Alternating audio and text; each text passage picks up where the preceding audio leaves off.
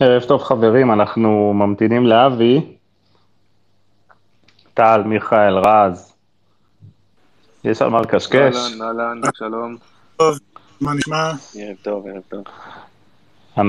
אנחנו באנגובר אפשר להגיד, לא? סוג ש... כן, תשמעו. אני באנגובר לא מזה, אני מכל מיני תכשירים מסוימים שאני לוקח שגורמים לי לזה. אוקיי. זה אנגובר כזה. הוא עשה מנוי מורחב בקופת חולים. מנוי מורחב לאטופן.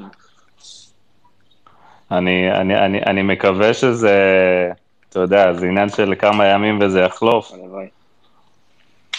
הלוואי. כן, בינתיים מטפטפים לנו כל מיני סרטונים של ערן זהבי וככה גורבים לנו להמשיך, לא נעים להגיד, להרטיב מכל כל הסרטונים האלה במירלו, אבל באמת, כיף גדול. נקווה שזו רק ההתחלה. כן, יכול להגיד לך שאני בשעה האחרונה מקבל תמונות של בן אדם שנמצא במירלו, שנראה בדיוק כמוני. אז יש בעצם, יש בדיחה עכשיו במחנה אימון, שאני הגעתי למחנה לסקר אותם מקרוב. זה כנראה איזשהו איש הבטחה הולנדי, אבל הוא באמת נראה בול כמוני, זה אחד המשעשעים. כן. אז רגע, אז מי אתה? אז מי אתה? מי אני עכשיו? כן, אולי אתה הולנדי. הולנדי מקזבלנקה. אז אם אתה כבר פה, רק שאלה, אני הפכתי באמת את האינטרנט, בשום מקום לא מצאתי שמישהו מחפש או מדבר על פריצה מחוץ לישראל. מה זה הבלון הזה שפריצה עוזב? מי דיבר על זה בכלל? מי הפריח את זה? אני אגיד לך את זה ככה. רק אוהדי חיפה מפריחים. לא מדבר על זה. לא, אבל זה גם לא הגיוני, כי שוכחים שיש גם, חוץ ממה שאתה צריך לשלם עליו, צריך גם לשלם לו שכר, זה בכלל מביא את זה למקומות הזויים, אז מה הרעיון? יש לפריצה סוכן שהוא לא ישראלי, הוא משוייך לסוכנות ליאן ספורט, שהיא סוכנות מאוד גדולה, יש להם שליחות, נציגים בישראל שמייצגים אותם, פעם זה היה ויקי וקנין, היום זה אח שלה, אסף, שהלך ודיבר חשבתי זה בהלך, אוקיי. הלך ודיבר בתוכנית מסוימת, היום בצהריים. אמר שם חד משמעית, שטויות. באמת, ברמת הפייק ניוז שכזה לא ראיתי כבר המון המון זמן. בין היתר המציא חוזה שלא קיים, מספרים שלא קיימים. אני לא יודע מה יעלה בגורלו של השליחות שלו מטעם אותה סוכנות בנוגע לסטיפה פריצה. אבל עזבו חבר'ה, זה באמת לא רציני, לפריצה יש חוזה לעוד עונה, החוזה שלו מוערך ב400,000 יורו, מי שרוצה אותו צריך לקנות אותו, ואם מכבי תרצה למכור אותו, אז היא תמכור אותו, אבל כרגע, נכון לרגע זה, הדברים האלה הם בגדר ספקולציה בלבד, שאנשים עושים, כי הם אומרים, איך ישחקו זהבי, פריצה ויובנוביץ' ביחד, שאגב זה דיון שהוא לגיטימי לנהל אותו, זאת אומרת, אני יכול להבין למה הדיון הזה מתקיים, גם אני, לא כל כך מצליח להבין איך זה הולך לעבוד. כאילו, כן, אוקיי, 352, סבבה, אבל האם זה יעבוד? לא, רז, מי אמר ש... אבל לא כולם יהיו על המגרש, תשמעו, יש 5 חילופים עדיין. זה דיון שאפשר לנהל אותו. שחקים... אבל לגבי הצעות וחיפה, זה באמת חרפה. ופשוט תסננו את זה, תלמדו לסנן. יפה אמרת. במיוחד כשבאדם שכביכול מייצג אותו הולך ואומר דברים מופרכים כמו זה שהשחקן חתום לעוד 2 עונות ב800,000 יורו, כשכל אחד שיש לו גוגל יכול לעשות חיפוש ולראות שהוא חתום בדיוק לעוד שנה אחת. רז, השאלה אם הוא מייצג אותו בזירה המקומית. לא, הוא שליח של הסוכנות, כי אין להם אף אחד בתוך ישראל שמטפל בזה, וזה הגיוני, הם סוכנים שמייצגים שחקנים הכי גדולים בעולם. אבל בוא נאמר שהתקשורת של מכבי תל אביב, כשהיא צריכה לדבר על פריצה, לא קוראת מולו. היא גם לא קרתה מולו. יש לי שאלה אחרונה לפני. שאלה אחת אחרונה בנושא, כי נראה לי שנגיע לעיקר היום, זה למה מכבי באמת לא, מכיוון שהוא החלוץ, שיהיה הכי רלוונטי מבחינת העתיד, גם בשביל הגיל של ערן וגם בגלל שלא צופים פה עתיד יותר מדי רחוק ליובנוביץ', למה מכבי בעצם לא חותרת להאריך או לנסות לבדוק הערכת חוזה? קודם כל, אני לא יודע שזה לא קורה. אני לא מכיר מידע כזה, אני יכול להבין מה שאתה אומר, יחד עם זאת, עם כל ההייפ הדי גדול שיש סביב ג'ורג'י יובנוביץ', אני מזכיר לכם שגם רייקוביץ' נתקע פה בסוף 5 שנים. אז חבר'ה, תנו לה זמן לעשות את שלו. המכבי הנוכחית באמת קשה לנתח אותה, כי היא אפילו לא קרובה להיות שלמה. חסרים לכם משהו כמו 4 שחקנים. כשיגיעו אותם 4 שחקנים, מן הסתם, שחקנים אחרים יצטרכו הלכת. אבל אם אתה מביא את אלידסה או את יונתן כהן, אז דברים משתנים גם בתוך תחום הזרים שלך. ולכן אני אומר, זה עדיין מאוד מוקדם, והקבוצה עדיין באיזשהו מקום כן קצת באוויר, זה לא אידיאלי, אבל זה המצב, זה המצב, פשוט, אתם יודעים, בסוף תאמינו למי שאתם רוצים, כן? אבל בנושא של פריצה, תתחילו לסנן טיפה רעשי רקע, כי רוב הדברים שנאמרים לא נכונים. אני מאוד שמח שאנחנו מתעסקים בצרות האלה במרכאות, מאוד מאוד שמח אפילו. כן, אז התכנסנו, קודם כל ערב טוב לכולם, אבי מזרחי איתנו, כבר נפנה אליו, סוג של אבן דרך ככה בהיסטוריית הספייסים, היום אנחנו מערכים לראשונה בעל תפקיד במכבי תל אביב, קודם כל אני רוצה להודות למכבי תל אביב, קודם כל לאבי מזרחי באמת שנהנה לבקשה שלי, ולשיתוף פעולה, כמובן לאופר רונן, דובר מכבי תל אביב, שבלעדיו זה לא היה מתקיים, אז בואו נתחיל חברים וחברות, מכבי תל אביב הוציאו מנויים הבוקר, נשמע על שיטת המחירה, עוד הרבה שאלות. אבי, ערב טוב. אהלן, ערב טוב, מה נשמע? בסדר, מה שלומך? כיף להיות פה, בספייס המדובר. העונג כולו שלנו. זה אחד הימים היותר מורכבים שלך בטח, היום הראשון שמוכרים בו את המנויים, אני מעריך שגם הימים שלפני, זה אחד התקופות היותר עמוסות אצלך בטח.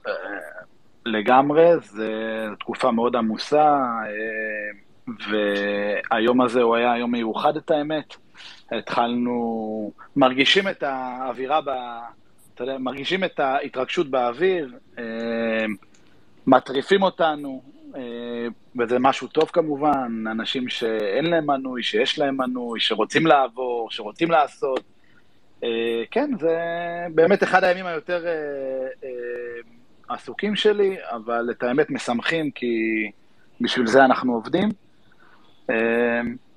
וזהו.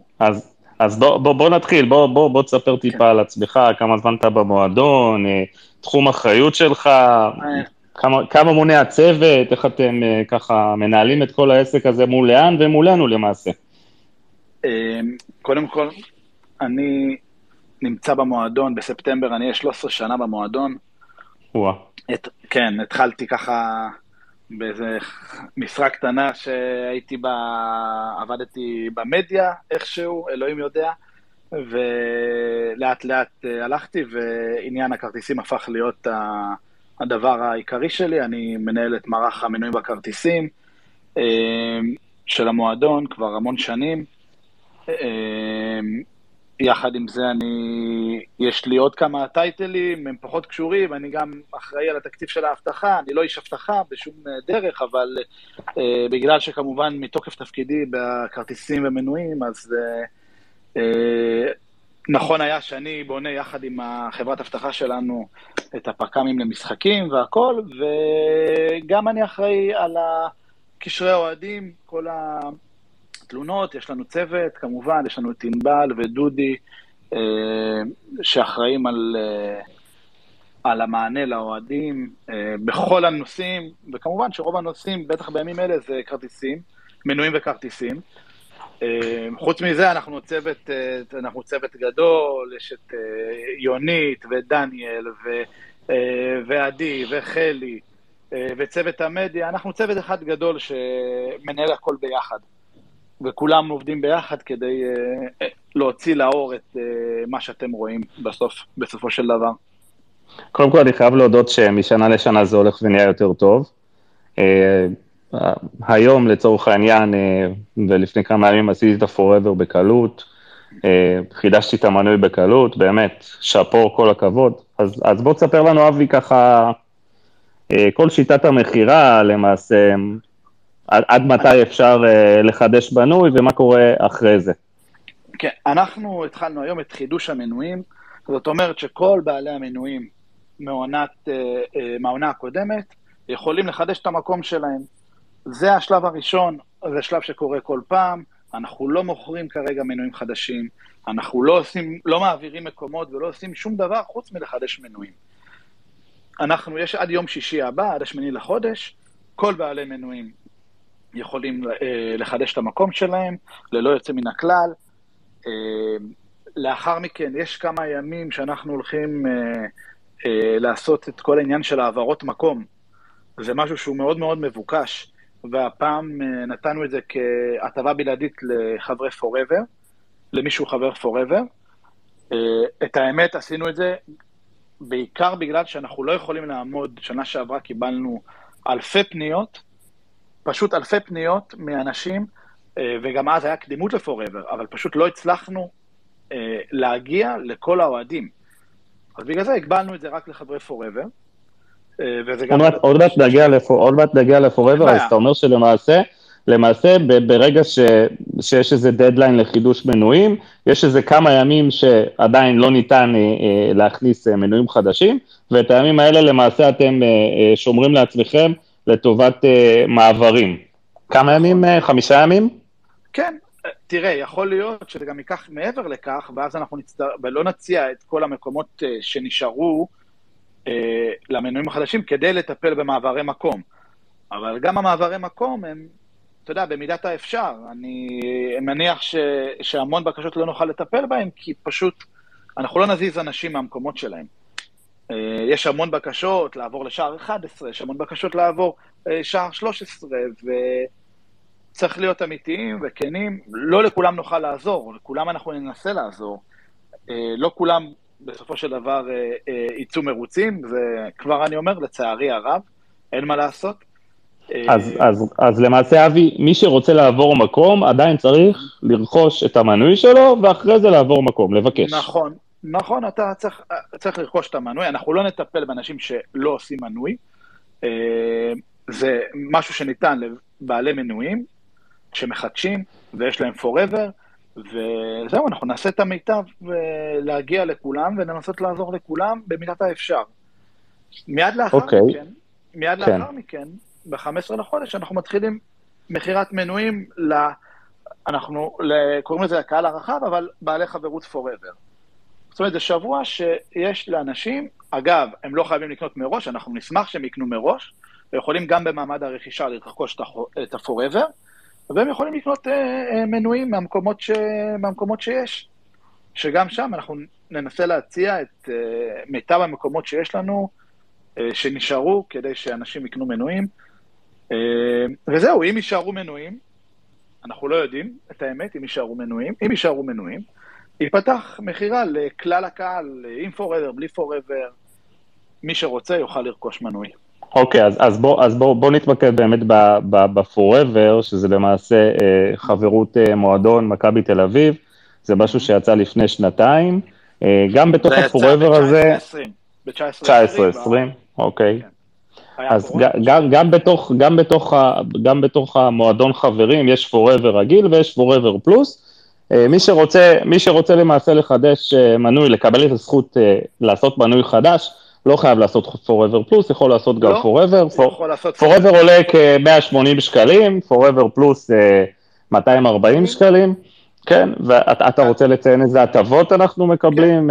אני רוצה לעשות את ה-Forever Plus, הטבות שאין אותן ב-Forever, לפחות כרגע, זה כרטיס חינם למשחק המוקדמות הראשון, זה בעצמו יעלה כנראה בסביבות ה-60 שקלים, זה בדיוק ההפרש בין 180 ל-240, זאת אומרת שאם מישהו רוצה להגיע למשחק הראשון, אז חבל לו לא לעשות את ה-Forever, וצבירת ניקוד כפול, על פי שיטת הניקוד למשחקי חוץ שאתם מכירים, הטבה מטורפת, טעמי, בלי קשר לזה, Forever, אני חושב שאנחנו כל הזמן מנסים להשתפר ולעשות יותר, אני חושב שמלבד כל עניין הכרטיסים, שזה עניין מאוד מאוד חשוב אגב, שהמון אנשים שנה שעברה הצליחו להגיע לדרבי בזכות ה-Forever, הצליחו להגיע לסמי אופר בזכות ה-Forever. מלבד זה אנחנו משקיעים המון מחשבה באירועים מיוחדים, בהטבות מיוחדות בחנות, בהנחות שהן בלעדיות לחברי פוראבר. שנה שעברה, אני לא יודע כמה מכם זכו להיות באירוע של הצפייה במשחק נגד איינדהובן. אני לא הייתי באירוע הזה כי הייתי באיינדהובן, אבל מה שהיה שם משהו מטורף, באו בחינם, ראו את המשחק, קיבלו ארוחה, זה היה אירוע מטורף, היה מכבי על הבר לדעתי גם שאתה התגל.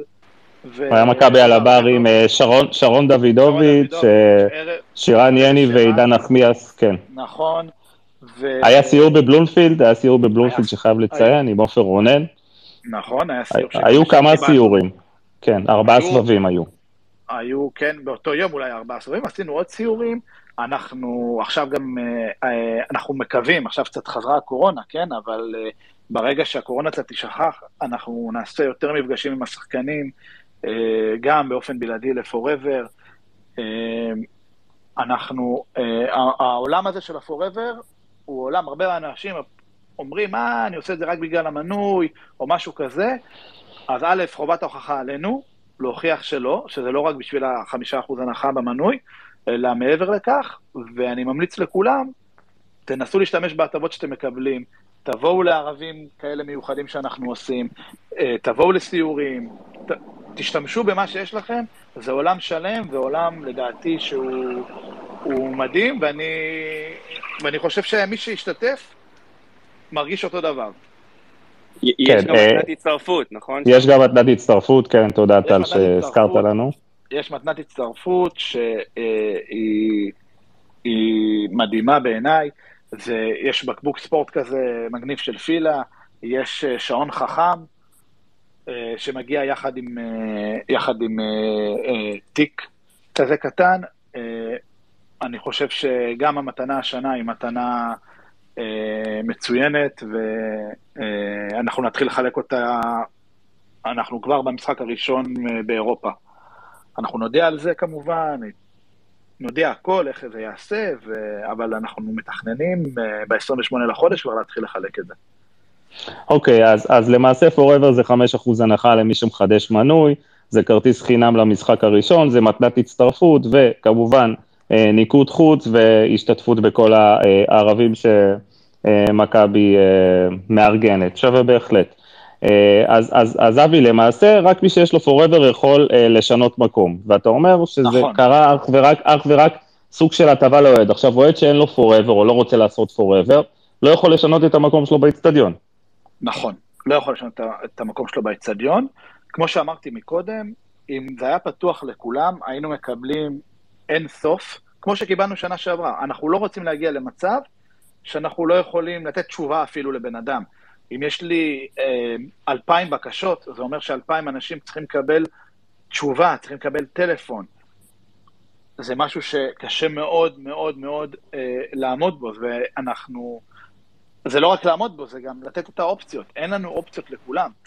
יש לנו המון מנויים, אנחנו מניחים גם שהשנה אחוז החידוש יהיה באמת ברמת כמעט 100%, אף פעם אין 100% כמובן, כן? אבל אנחנו נהיה מאוד קרובים לשם, אז אין הרבה אופציות. אין הרבה אופציות לאנשים, זאת אומרת, אנשים שרוצים לעבור למקום, אני רוצה מקום ספציפי בשער 13, שורה 13, כי זה רוב הסיכויים כנראה שהוא יחודש, והוא לא יהיה פנוי. אז שוב. אוקיי, אבי, שאלה נוספת, כמה מנויים מכבי תל אביב מתכוונת להוציא לקהל האוהדים? אנחנו יודעים שבלומפילד מכיל 29,000 צופים,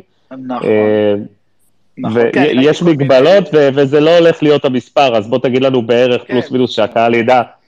כן, מיכאל כתב לי אתמול 30,000 מנויים, אז אנחנו לא יכולים לעשות 30,000 מנויים, כי אין לנו 30,000 מקומות למכור, יש 29,000 כמו שאמרת, לא, רגע, אבל אבי, תדייק, קודם כל אנחנו מכירים, נראה לי 13 שנה מהיום שאתה במכבי תל אביב, אז ריספקט גם לארח אותך פה והכיר שאתה איתנו. כתבתי לך שעשיתם 30,000 מנויים ב5 דקות. כאילו, כי זהו, ברגע שערן זהבי הגיע, אז עשית את המכסה שלך, כבר לא צריך לעשות קמפיינים ומאמץ וזה, זה כאילו עסקה אחת וזהו. הבאת את הבוננזה. אני לא הבאתי קודם כל, אבל כן, אני חושב אגב שהרגשנו את ההתרגשות עוד הרבה לפני ערן, גם שחתם איביץ' הרגשנו כבר הרגשנו את ההתרגשות של האנשים, הרגשנו פתאום את הטלפונים האלה ואת השאלות, אז כמובן שהמספר 7 לא מזיק, אבל כן, אנחנו, ואם נחזור שנייה למה שגל שאל, אז כן, יש 29,000 מקומות בבלומפילד, שער 45 מכיל 5,000 מקומות, אין לנו רצון לקחת משם מקומות כרגע, יש לנו קבוצות חוץ שמגיעות, כמו הפועל תל אביב, שיאמר לזכותם שהם תמיד נותנים לנו את כל שער 10-11 וגם יותר, אז אנחנו כמובן נותנים להם חזרה כשהם מגיעים, את כל 4-5, אז זה כבר 5,000 פחות, יש לנו במשחקים גדולים, באמת אנחנו נותנים 5,000, אז יש לנו הקפאות מסוימות שאנחנו חייבים לעשות בשער 7 ובשער 2, ככה שאני חושב ש-22, 23 זה בערך המקסימום שאנחנו יכולים למכור, זה הכיוונים, ובוא נראה אם נגיע לשם. אבי, למה הקפאות האלה בעצם לא מבוצעות ב-4-5 ודווקא בשערים שלנו? שנייה, זה תלוי מהקבוצה. נתתי דוגמה את הפועל תל אביב, כי זאת קבוצה שאני לא יכול לבוא בטענות אליה שלא נותנת לנו כרטיסים. נותנים לנו מעל ומעבר, ולא עושים לנו הקפות בתוך השערים שלנו, אז אני חושב שזה, היחסי גומלין הם מתבקשים. מכבי חיפה למשל, לפעמים רוצה לתת 4,000, לפעמים לא רוצה לתת 4,000, אנחנו מתנהגים בהתאם כמובן לקבוצה שמשחקת מולנו. ביתר ירושלים, כנ"ל, כמו הפועל תל אביב. אז אם נראה שאנחנו נמצאים בסיטואציה, בעצם לא, אני לא חושב, אני חושב ש-22,000-23,000 זה המקסימום של מכבי תל אביב, ואם תבוא קבוצה שלא תכבד אותנו ולא תיתן לנו מספיק כרטיסים בחוץ, נקבל אותו דבר בבלומפילד, ואז אנחנו נוכל לפתוח את ההקפאות לאוהדים שלנו פשוט. אבי, יש אצלך רעשי רקע? אצלי לא. עכשיו זה בסדר. עכשיו זה בסדר, סליחה. לא, בסדר. אצלי אני... אבי, מה נשמע? בסדר. יש לי פה שאלה מהבית. שאלה מהבית, אוקיי. מהשכן, יותר נכון. השכן שגר מולי עוד מכבי שרוף, הוא רוצה לדעת האם יהיה העונה מנוי חוץ, או שיש מחשבה לעשות מנוי חוץ בהמשך? לא. אנחנו לפני כמה שנים התחלנו את כל עניין של שיטת הניקוד חוץ. רצינו והרגשנו שזה הדבר הנכון לעשות, רצינו שאוהדים שמלווים את הקבוצה בכל מקום והולכים לכל משחק, יש להם זכות לקבל זכות ראשונים על כרטיסים כאשר הביקוש עולה על ההיצע. זו שיטה שמוכיחה את עצמה. אנשים לא רבים על כרטיסים, זאת אומרת, אנשים שמגיע להם לפחות, בוא נקרא לזה ככה, לא רבים על כרטיסים, הם יודעים שיש להם כרטיס, כי הם מגיעים למשחקים, וכרגע אנחנו לא חושבים על לשנות את השיטה. אתה יודע, אנחנו גם כל הזמן לומדים, אנחנו לומדים את השטח, ואם נרגיש שהשיטה הזאת כבר לא מספקת, אז אנחנו נפסיק, אבל אני לא רואה, אני חושב שגם אנשים שאין להם מספיק ניקוד, מכבדים את שיטת הניקוד הזאת. ובסוף, ומי שיש לו forever בסוף, אגב, אולי מלבד באר שבע, שבאמת יש לנו, מקבלים שם כמות כרטיסים מאוד מאוד קטנה, בדרבי, בסמי עופר, בטדי בכל מקרה יש הרבה כרטיסים תמיד, אחרי הניקוד בא פוראבר. ולרוב המשחקים יש לו פוראבר, יכול לקבל. ערב טוב אבי, מה שלומך? בסדר, מה נשמע רענן? בסדר, קודם כל אני רואה שהדבר שהכי מסקרן אותי, אני רואה שגם נעמה פה בספייס, אז השאלה הראשונה שלי זה מי שומר על תומי. תומי השם, מה זאת אומרת? אוקיי, בסדר, דאגתי לרגע. שאלה, אין לך מה לדאוג, אל תדאג. 9:30 בערב, חסר לו שלא ישן. מה? ישן, היא מזמן. אבי משמיע לו מוזיקה כל היום, הילד דלוק. אחלה תומי בעולם, לא, זה היה ככה בחיוך כמובן. השאלה שמעניינת אותי מאוד, קודם כל מבחינת, מסקרן אותי כמה מנויים חידשו כבר היום, כי שמענו כל מיני מספרים, קראנו כל מיני מספרים, יש לך איזשהו נתון שאתה יכול להגיד על היום הראשון של חידוש המנויים? כן, אני נמצא בדיוק מול המחשב, מול התוכנה, אנחנו נמצאים על בערך 6,500 חידושים, מספר וואו ליום הראשון, בדרך כלל ביום הראשון תמיד יש את הפיקים, יש את הפיק בהתחלה ופיק בסוף, הפיק של ההתחלה הפעם היה 6,500, זה מספר שהוא מדהים, זאת אומרת 6,500 אנשים, 6,501, חידשתי השנייה.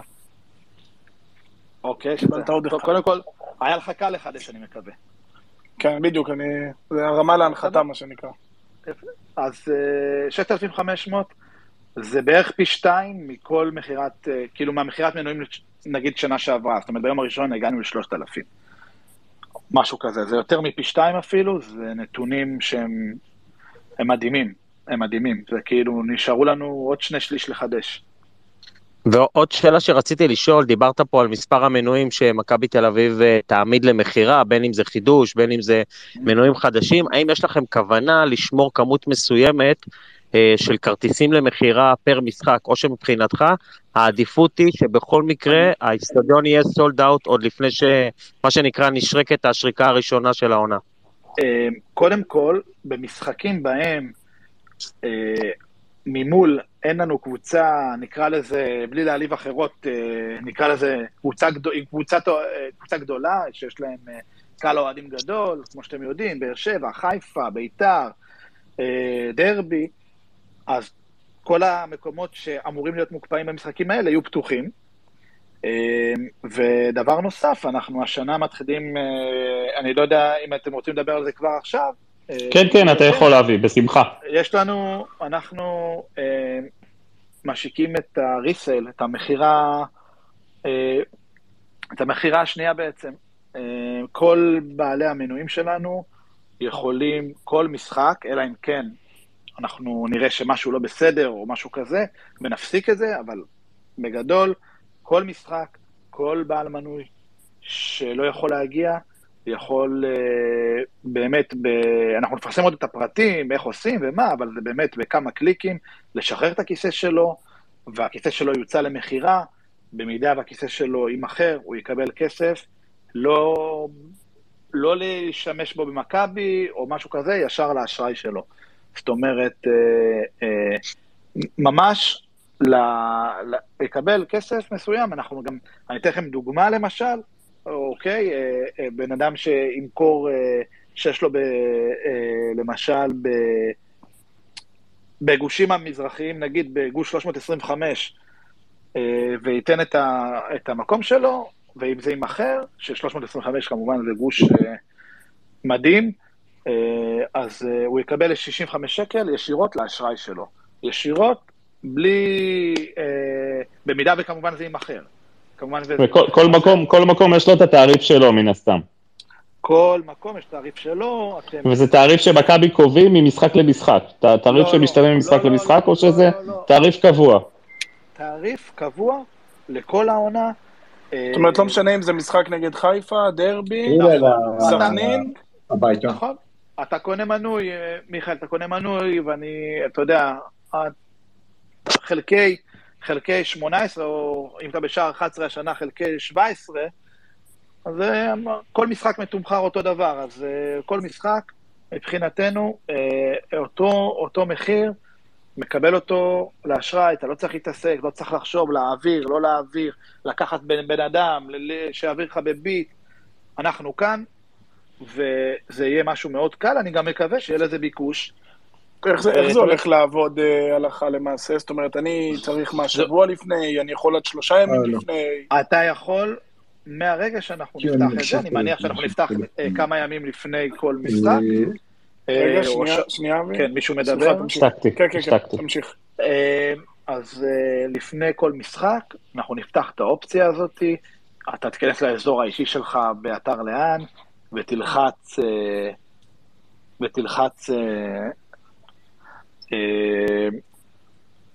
תלחץ שם על ההתראות, אתה תוכל לשחרר את הכרטיס שלך, אתה כמובן תכניס את האשראי שבו קנית את המנוי, שזה משהו שהוא חשוב. יש לנו גם פתרון למי שמשלם בזומן, אבל אנחנו נגיע לזה, כאילו אנחנו נפרסם ואנחנו נגיד, אבל בגדול הכסף יוחזר למנוי, לאשראי שבו שילמת את המנוי. ברגע שאתה לחצת, המנוי נפתח למחירה. אגב, אם התחרטת פתאום, ואתה רוצה את הכרטיס בחזרה, ולא מכרנו אותו עדיין, אז אתה תוכל לקבל אותו חזרה. זאת אומרת, בלחיצת כפתור אתה תחזיר אותו אליך. אני חושב שזה משהו מאוד שימושי. ראיתי שכתבו כל מיני דברים, גם בטוויטר. הייתה לנו את האופציה כל הזמן הזה, עשינו אותה גם אגב בנתניה, אמנם בצורה קצת פחות טכנולוגית, אבל עשינו את זה. פשוט, כשאנחנו עושים דברים, אנחנו רוצים א', שהם ייראו כמו שצריך, וב' גם שישתלם לנו, גם שישתלם, גם ללקוח וגם למכבי תל אביב, ועכשיו שאין, אנחנו מניחים שלא יהיה הרבה מקומות למחירה, אז זו אופציה טובה, ואגב, זה גם עבור האוהד שקונה כרטיסים, פתאום הוא יוכל לקנות כרטיסים בגושים המרכזיים, והוא לא יהיה חייב לקנות בשער 7, בשורה 48. כן, שזה מעולה. עכשיו, כן. עכשיו, אבי, הרמת לי להנחתה, השאלה מתבקשת, ככה, אתה יודע, כן, בדיוק, אתה יודע, הרבה אנשים שלחו לי שאלות, עשרות צייצנים שלחו לי שאלות לדיאם, רוב השאלות הסתכמו בלמה אנחנו עדיין עם לאן, ולמה מכבי לא מנהלת את מערך הכרטיסים בצורה עצמאית, לצורך העניין, כמו שמכבי חיפה עושים את זה. כן, אני ידעתי שהשאלה תגיע והכל בסדר. אנחנו, חשוב לי מראש להגיד שאנחנו מודעים לביקורת, אנחנו מודעים למה שקורה. אני חושב שאולי אני קצת חפרן ואני אלך קצת אחורה. אנחנו לפני בערך עשור, אפשר להגיד, הבנו שכל עניין של מערך הכרטיסים הוא של מכבי תל אביב, ולקחנו עליו קצת יותר אחריות. וזה אומר שאנחנו מול לאן, קודם כל, אנחנו מחליטים את כל ההחלטות, אנחנו יכולים להתייעץ, אנחנו יכולים, אתה יודע, לקבל דעות כאלה ואחרות, אבל בסוף מכבי תל אביב זה המוצר שלה, והיא מחליטה, וכל החלטה שאתם רואים היא של מכבי תל אביב, אוקיי? ומאז, אוקיי, מלפני עשור ועד היום, אנחנו מאתגרים את לאן, בכל מה שאפשר, ואנחנו מרוצים מאוד ממה שלאן עושים, אנחנו מרוצים מאוד משיתוף הפעולה שלהם, אנחנו מבינים שיש להם קצת שם שהוא פחות טוב, ולפעמים הוא כאילו שם שבלי לחשוב, היום חידשו 6,500 אנשים, באמת מינימום בעיות, מינימום תקלות, לפחות ממה שאני חוויתי אפילו בכל העשור האחרון, וכמו שאמרתי על הריסייל, אנחנו לא רוצים לעשות סתם משהו, אנחנו לא נעשה מערך עצמאי, אוקיי? אם אנחנו לא חושבים, ואנחנו לא יודעים שאנחנו עושים את הכי טוב, האופציה הזו נבחנה, כן, כן. והיא נפלה כמה, כי זה לא, זאת אומרת, זה כי זה בדקתם וראיתם שזה לא משתלם, או שיש פה דברים נוספים שאנחנו לא... קודם כל, חשוב לי להגיד, אנחנו מאוד מרוצים משיתוף הפעולה עם לאן. אנחנו, כמו שאני אומר, אנחנו מודעים למה שקורה, אנחנו מודעים לזה שלפעמים אנשים כועסים, או מכל מיני סיבות, אבל יש להם צוות מדהים, שעובד איתנו בשיתוף פעולה. בשביל זה אנחנו פתחנו את כל העניין הזה של השירות לאוהדים, את הטלפון, את המייל, אנחנו מקבלים, היום קיבלנו לדעתי איזה 200 מיילים, ומי שלא קיבל תשובה, אז הוא עוד יקבל תשובה, ואנחנו עונים לכולם. ואם יש תקלה שקשורה במשהו, אז אנחנו פותרים אותה, יחד עם לאן. וכמו ששאלת, כן, זה נבחן. זה נבחן, ויכול שגם זה ייבחן בעתיד. אנחנו לא רוצים לעשות בשביל להגיד עשינו, אנחנו רוצים לעשות ולעשות את זה הכי טוב שיכול להיות. גם מבחינה כלכלית. אבי, הטענות... כן. אבי, הטענות העיקריות לגבי לאן זה כמובן העומס הזה שקורה אחת שבאמת קשה להיכנס לאתר, והוא רושם לך, אתה 3,000 בתור, תחכה 50 דקות, זה דבר ראשון. דבר שני, יש הרבה טענות לגבי המענה האנושי, אתה יודע, לא תמיד דברים עובדים כמו שצריכים לעבוד, וזה בסדר, יש תקלות, ואז אתה צריך את המענה האנושי, אם זה בוואטסאפ, אם זה בטלפון, מאוד מאוד קשה לתפוס, אני חייב להעיד שהטענות האלה הן די מוצדקות, וזה מרגיש שברגע שמשהו לא עובד כמו שצריך, מאוד קשה לדבר עם לאן ומאוד קשה לתפוס, ואם אתה לא מכיר את אבי, אז אתה בבעיה. לא, אז ההנחה שאם אתה לא מכיר את אבי, אתה בבעיה, זה משהו... זה היה, אתה יודע... לא, לא, שוב, כנראה אנחנו טועים, מכבי תל אביב, חשוב לי להגיד, גם לכל מי ששומע, למכבי תל אביב יש אנשים שעונים על מיילים, על טלפונים, אוקיי? אנחנו עונים כל... בפייסבוק במענה שכותבים לנו הודעות אישיות, אנחנו עונים, ואם קורה משהו, לא רק בלאן, בכל דבר שהוא שקשור למכבי תל אביב, אז יש גם נציגים של מכבי תל אביב, ואם מישהו מדבר לא יפה, או לא מקבל מענה, אז אוקיי, אנחנו נבדוק למה, אני לא אומר שזה לא קורה, זה אחריות גם של מכבי תל אביב, כן, אני לא חומק מאחריות, אני לא אומר שהכל מושלם, אני מבין את הטענות, הרבה פעמים הטענות הן, אגב, ללא סיבה, אבל כמו שאתה אומר, אתה אומר מענה אנושי, אוקיי, אני מרגיש, היום, היה צוות, הלכתי לבלומפילד, לקופות 10-11, היה צוות של אנשים שעונה רק לוואטסאפ, אנשים קיבלו שיחות טלפונים, אנחנו מנסים... זה אנשים של מכבי תל אביב או אנשים של לאן? זה אנשים של לאן שעוברים הדרכה על ידינו, אוקיי, אני עשיתי הדרכה שבוע שעבר לכל הנציגים האלה, ברור שיש טעויות לפעמים, ברור שלא הכל מושלם, אבל אנחנו כל הזמן, א', מאתגרים את לאן, ומאתגרים את עצמנו, וכל הזמן אנחנו כאן. אם יש תקלה, אני אומר לכם שוב, יש לנו את המייל של מכבי את MTFC, יש לנו את Forever את MTFC.com, יש לנו טלפון, יש לנו הודעות בפייסבוק, ואני יכול להגיד שדווקא מבחינת מענה, אנחנו עונים במכבי תל אביב יחסית מהר, נותנים את השירות, ושוב אני אומר, אני חושב שגם אם יש תקלות, אוקיי, אז אנחנו נבדוק אותם, אני לא אומר שאין, חשוב לי, אני לא מתחמק פה ואומר, הכל מושלם, ממש לא, ממש לא, לא הכל מושלם, ולגבי מה שאמרת, עם לחכות בתור, אז אני אענה על זה, יש כמה דברים. קודם כל, אני חושב שכל העניין הזה בשנים האחרונות השתפר פלאים, ואין יותר שזה קורס, יש תור. כרגע גם מתבצעת מסוף העונה שעברה, שגם, כן, אני יודע, שם היה קצת בעיה במחירות לפורבר, בדרבי, אני יודע שהיו בעיות, יש החלפת שרתים בלאן, ככה שאנחנו מנסים לא להעמיס יותר מדי בבת אחת, ואנחנו מכניסים כל פעם כמות אנשים לתוך האתר, כדי שהמחירה שלהם תעבור כמו שצריך, מושלמת. אגב, תור, יש בכל אתר שמכבד את עצמו, בעולם ובארץ, בהופעות, זה קורה. זה קורה, ושוב, חשוב לי להגיד, אנחנו יודעים שיש בעיות, אנחנו נעשה כל דבר כדי לשפר, להשתפר, גם אצלנו בבית, וגם יחד עם לאן, וכן, אנחנו מאוד מרוצים משתוף הפעולה, הם שותפים שלנו, כשיגיע הזמן הנכון, אם הוא יגיע, אנחנו נעשה מערך הכי טוב שיכול להיות.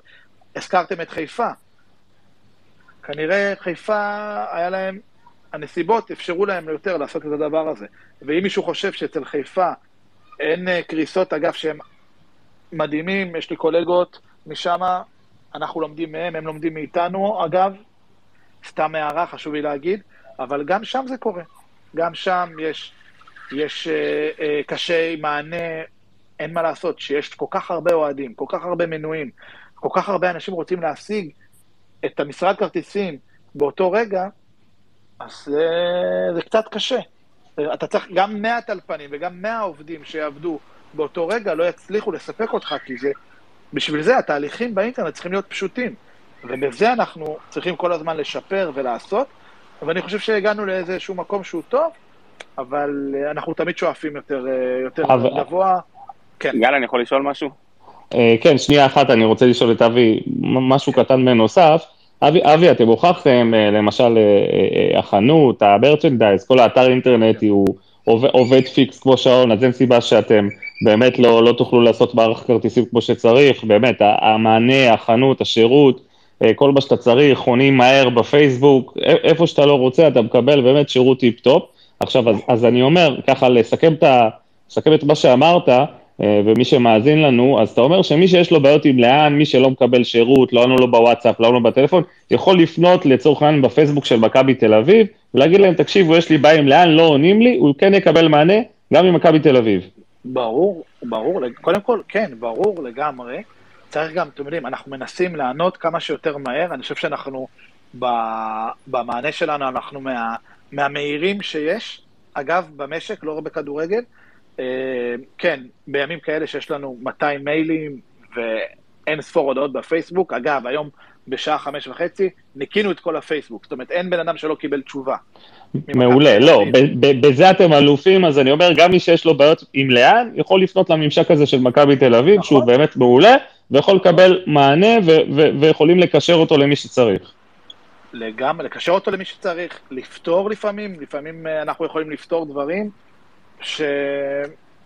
שאין לנו מה לשלוח ללאן או משהו כזה, למשל היה איזו תקלה של Forever, שממש איזה 10-20 איש, הם לא הצליחו לקנות Forever ביום חמישי, מכל סיבה לא עלינו עליה, כל מי שפנה קיבל טלפון באותו יום, מלאן, מכרו לו, אנחנו באמת, ושוב, אנחנו צריכים להשתפר, שאני אומר אנחנו מכבי תל אביב ולאן, אנחנו ביחד, יד אחת, אנחנו צריכים להשתפר, אנחנו תמיד צריכים להשתדרג טכנולוגית, אגב, תמיד, אנחנו מכבי תל אביב, צריכה להיות תמיד במקום הראשון, תמיד להיות ראשונה בכל דבר שקורה, ואנחנו מנסים, לא תמיד מצליחים, אבל אנחנו צריכים לעשות כל מה שאפשר, כדי להמשיך להיות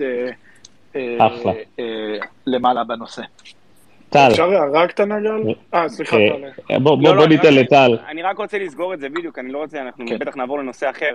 השאלה שלי אמורה להתקשר, כי אתם דיברתם על הבעיות הטכניות והכל, אני לוקח את זה למקום אחר, דווקא בגלל שמכבי התפתחה כל כך, גם מבחינת המרצ'נדייז, חנות, קשרי אוהדים והכל, האם תדמיתית, שיווקית, ואני אפילו אגיד כלכלית, כי לא יודע אם לאן, לא יודע מי בדרך, גוזרים, עמלות לא נמוכות היום, ואנחנו כבר לא מדפיסים, ואין כבר מנועי פלסטיק, והכל היום דיגיטלי, זאת אומרת, ההוצאות הפיזיות קטנות, הטכנולוגיות מן הסתם לא, הן יכולות עולות, האם לא נכון למכבי דווקא כן לקחת את זה אליה, אולי על פלטפורמה של לאן, אבל למשל כמו החידוש של Forever, שאתה מרגיש שלא עברת בשום שלב באתר של לאן, והחוויה, לי לפחות, כאוהד, הרבה יותר נעימה. אבל עברת בלאן. אתה לא מרגיש את זה, אתה מרגיש כאילו עברת בדיוק. נכון? אבל זה אגב, זה הכל פלטפורמה של לאן, הכל עבדנו, זה בלוק אנד פיל של מכבי תל אביב, אבל זה בתחת לאן. שוב, אני מבין את השאלה שלך, כלכלית, ואני אענה בזה, אנחנו, כמו שאמרתי, אנחנו לא נעשה סתם. אנחנו לא נעשה סתם בשביל להגיד עשינו, ונמצא את עצמנו במקום פחות טוב. יש לנו חוזה מצוין מכל הבחינות עם משרד הכרטיסים, ואפילו פעם שהשווינו, ראינו, אתה יודע, אנחנו כל הזמן עובדים, משווים, אקסלים, מסתכלים קדימה, לא תמיד, צריך שהנסיבות גם יתאימו. כשאני אומר נסיבות יתאימו, קח את מכבי חיפה, הם עברו לסמי עופר, סמי עופר הוא ממש מתנהג ממש כמו הבית שלהם, גם שלנו בלומפילד אגב, אבל בלומפילד אין מה לעשות, יש עוד קבוצות. בסמי עופר גם יש עוד קבוצה, אבל ללא ספק מכבי חיפה היא שמה בולטת, וכנראה נסיבות הסתדרו שם. אני לא יודע אם הם מרוויחים יותר, פחות, עם מה שהם עבדו עם ברק כרטיסים, המשרד כרטיסים שם, אבל כן, בסדר, אנחנו לא פוסלים את המעבר, אנחנו לא פוסלים, אבל כרגע אנחנו נמצאים במקום טוב, וחשוב לי להגיד, אנחנו כן, אנחנו מאתגרים את לאן, אנחנו מאתגרים את עצמנו, אנחנו צריכים להשתפר בכל מיני דברים, ואנחנו פה גם בשביל לשמוע, ולקבל הצעות ולשמוע מהאוהדים מה לא בסדר ומה הם מרגישים שצריך להשתפר, ואנחנו נשתפר ביחד עם לאן. אוקיי, רז, מיכאל, אחרי זה רז ישאל שאלה. כן, אז רק הערה קטנה למה שטל אמר ולהתחבר למה שאבי אמר, אני לא יודע כמה מהאנשים פה זוכרים או יודעים, אבל לפני 10 שנים, כשאתה היית רוצה לקנות כרטיס לאיזה דרבי או משהו כזה, אז קודם כל בכלל לא הייתה מחירה באינטרנט, הכל היה פיזי היית צריך לנסוע באמצע יום לתל אביב או לעמוד בקריית שלום בחום, לא משנה כמה משחקים הייתה השנה או לא. וגם בהתחלה כשזה עבר לאינטרנט, אז לא תמיד זה עבד. זאת אומרת, אבל לפני שהיה את התור בכלל, גם אם היית בא לכל משחקים בעונה, לא יכולת לקנות כרטיס. עכשיו היום, טל, אם אתה אומר שאתה עובר דרך לאן ואתה לא מרגיש את זה, אז זה ההצלחה של מכבי. בפורבר, לא בהכל התהליך. אני חס וחלילה, זה לא ביקורת רעה שנאמרה פה עליו. ברור לי, אני חושב שכולם מבינים את זה. קודם כל, הכל בסדר. אני בטוח שיש דברים פחות טובים במה שקורה בכל העניין הכרטיסים. לא צריך להתנצל, הכל בסדר. אנחנו יודעים, מקבלים, מבינים, ואנחנו רוצים להשתפר. לא הכל מושלם. אז אני אומר, קודם כל, אני בתור אוהד מכבי שלא יודע, בנוי איזה 20 שנה לדעתי, חד משמעית יש שיפור, אני אומר, מעצם העובדה שאני יכול להיכנס ולעשות מנוי בשנייה וחצי, תוך כדי שספייס או משהו כזה, אפילו מהפלאפון, לא צריך לפתוח מחשב, אז זה גולת הכותרת, כאילו, זה יותר קל מלהזמין כרטיס טיסה לצורך העניין. עכשיו, גם משחקי החוץ, מהרגע שיש את הפורבר פלוס, ומי שבאמת בא לכל המשחקים ויש לו את הניקוד, אז הכל תקין, אתה כבר לא צריך לעשות קומבינות ותשמור לי ואחי ולנסוע בשתיים בצהריים ולצאת מהעבודה וכאלה, כי ככה היינו חיים פעם. עכשיו, אני רק מתחבר למה שטל אמר, הוא אומר, אתה לא מרגיש את לאן. אם אתה כיועד לא מרגיש את לאן, לא משנה באיזה תהליך, אתה לא מרגיש את לאן, אז זה נקודת ההצלחה, כי זה לא מעוניין לך אם זה לאן, סמי כרטיסים או יוסי כרטיסים. וואנס מכבי עשתה את זה, זה הניצחון שלה. אוקיי, ואם אני נוגע בעוד משהו, מיכאל, רגע, אתה רוצה... כן, אז הדבר היחיד שכן מפריע לי לפחות בנושא הזה של לאן, ואני חושב שאבי, לא יודע כמה אתה יכול להתייחס לזה, אבל זה רק הנושא הזה של העמלה, שהרבה פעמים... בדיוק, מה שבאתי לצלוח. אתה מרגיש, הרבה פעמים הנושא הזה של העמלה, הוא מרגיש כאילו עמלת מותר לנו. עכשיו, לגבי הכרטיסים, נכון, לא מדפיסים כרטיסים וזה, אבל היום, כשזה באינטרנט, אני מתפרנס מזה, זאת אומרת, זה מה שמסה ביום, אני יודע מה העלויות, אני יודע את המחירים, אני יודע כמה... מיכאל, בוא ככה נחדד וניתן ככה את כל המידע, לאן גובים עמלה של 10% על כל כרטיס, ו5 שקלים עמלת אינטרנט, אוקיי? עכשיו אפשר להמשיך. בדיוק, עכשיו בעצם זה אומר שכאילו אני נושא בעלויות של לאן, אבל בפועל, אם אני לא קונה את הכרטיס ממכבי, לאן לא מרוויחה, כי אני בעצם לקוח שבוי של מכבי, מחר תשים לי את יוסי כרטיסים או אבי כרטיסים, אני אקנה מהם, לאן לא מיוחדים פה, הם לא נותנים לי איזשהו שירות מיוחד, הם נותנים שירות למכבי, ובעצם עובדה שאני לקוח שבוי, כי אני לא יכול להחליף את הקבוצת כדורגל שלי, אז אני מחויב לשלם את העמלה הזאת. זה הדבר היחיד שאני כן חושב שבו, אתה יודע, אם מכבי יכולה להשתפר ולעשות משהו בנושא העמלות, קודם כל, עמלת האינטרנט הזאת היא קצת מגוחכת, כי שאני קונה באינטרנט, אני לא מפעיל כמעט אף אחד. הכל בלחיצת כפתור, כמו שאמרנו, אבי, ואז אני בא למגרש, ומורידים לי את 5 שקלים אם אני קונה במגרש.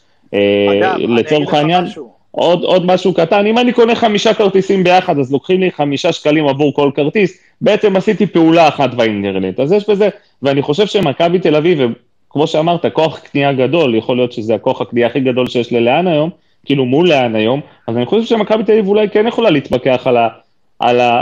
אולי לא על 10%, אבל כן על 5 שקלים האלה.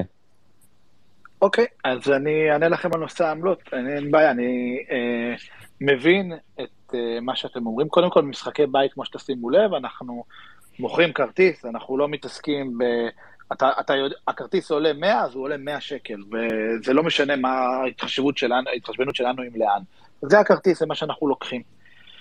אני חושב שמה שמיכאל אמר בו זה בעיקר המשחקי חוץ, כי שם אנחנו מרגישים את העמלות. שם אתה מרגיש את העמלות, שאתה אומר, אוקיי, למה אתה מוכר כל כך גבוה? אז הקבוצה החוץ אומרת, אני מוכר ב-80, אבל המשחק כרטיסים לוקח. אני חושב שעניין העמלות הוא מובן, אני מבין למה זה עולה, פה בספייס. אני חושב שזה בעיה קצת יותר רחבה של הליגה כולה. מכבי חיפה יש לה, כמו שאמרנו, מערך עצמאי. למה מכבי חיפה, לא שאני בא בטענות למכבי חיפה, כן? אם מכבי חיפה לוקחת את העמלות, ומכבי חיפה זה מועדון שמאוד אוהב, כאילו, הוא מאוד מתחשב בקהל שלו, אכפת לו שהקהל שלו, למה הם לוקחים את אותם עמלות? זאת אומרת, כנראה יש פה משהו מעבר. יש פה עלויות מטורפות, של משחקים, של עלות יום משחק, יש פה עלויות מטורפות של התוכנות, אני חושב שכן, אפשר לעשות משהו עם העמלות, אבל זה חייב להיות משהו בצורה רחבה, הרבה יותר, בכל הליגה, כי כל משרדי הכרטיסים, וכל מי שמוכר כרטיסים, עושה אותו דבר, אם זה שפע בבאר שבע, אם זה... אבל אבי, אני חייב להעיר משהו. זה מעין מונופול. אני חייב להעיר משהו, אפשר גם... הוא זידן, כן.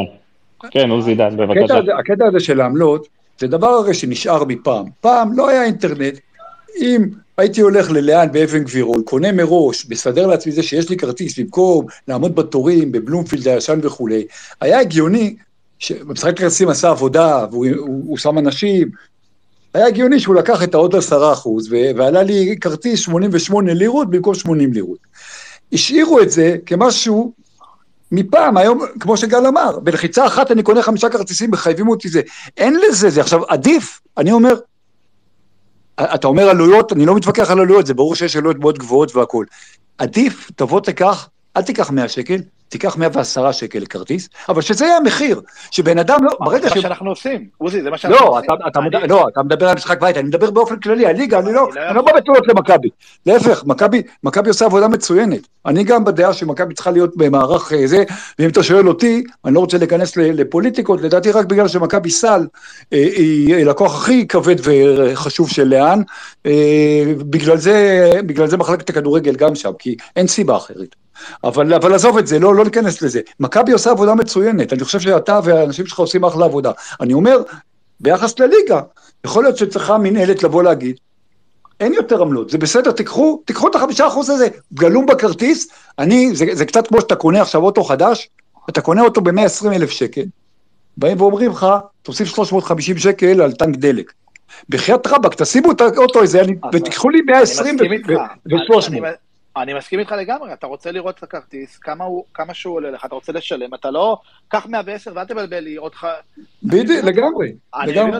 אז רגע, אבי, למה במכבי זה X באמת כסף, ולמה במשחקי חוץ זה שונה? מה ההבדל? אתה יכול להסביר לנו? לא, אין שום הבדל, כי פשוט יש מחיר שהקבוצה קובעת, וכאשר זה עובר למשרד הכרטיסים, שמכבי חיפה מעבירה לנו כרטיסים, היא מעבירה כרטיס ב100 שקל, אנחנו נמכור אותו ב-115, אוקיי?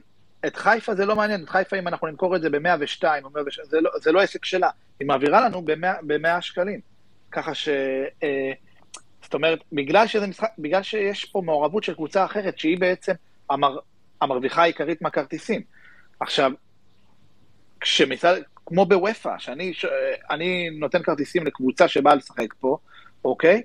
אז אני מוכר לה במחיר 60, אני לא יודע מה משרד כרטיסים בהולנד, או לא יודע מה, לוקח, אני לא יודע. אגב, אני חייב להגיד משהו, כמו שאוזי אמר, אני מסכים, צריך להיות עניין של המנהלת, אני חושב שזה משהו צריך להיות הרבה יותר רחב, כי עובדה שכולם, בלי יוצא מן הכלל, גם אלה שעובדים לבד, גם אלה שעובדים משרד כרטיסים, כולם לוקחים את אותם מחירים, אוקיי?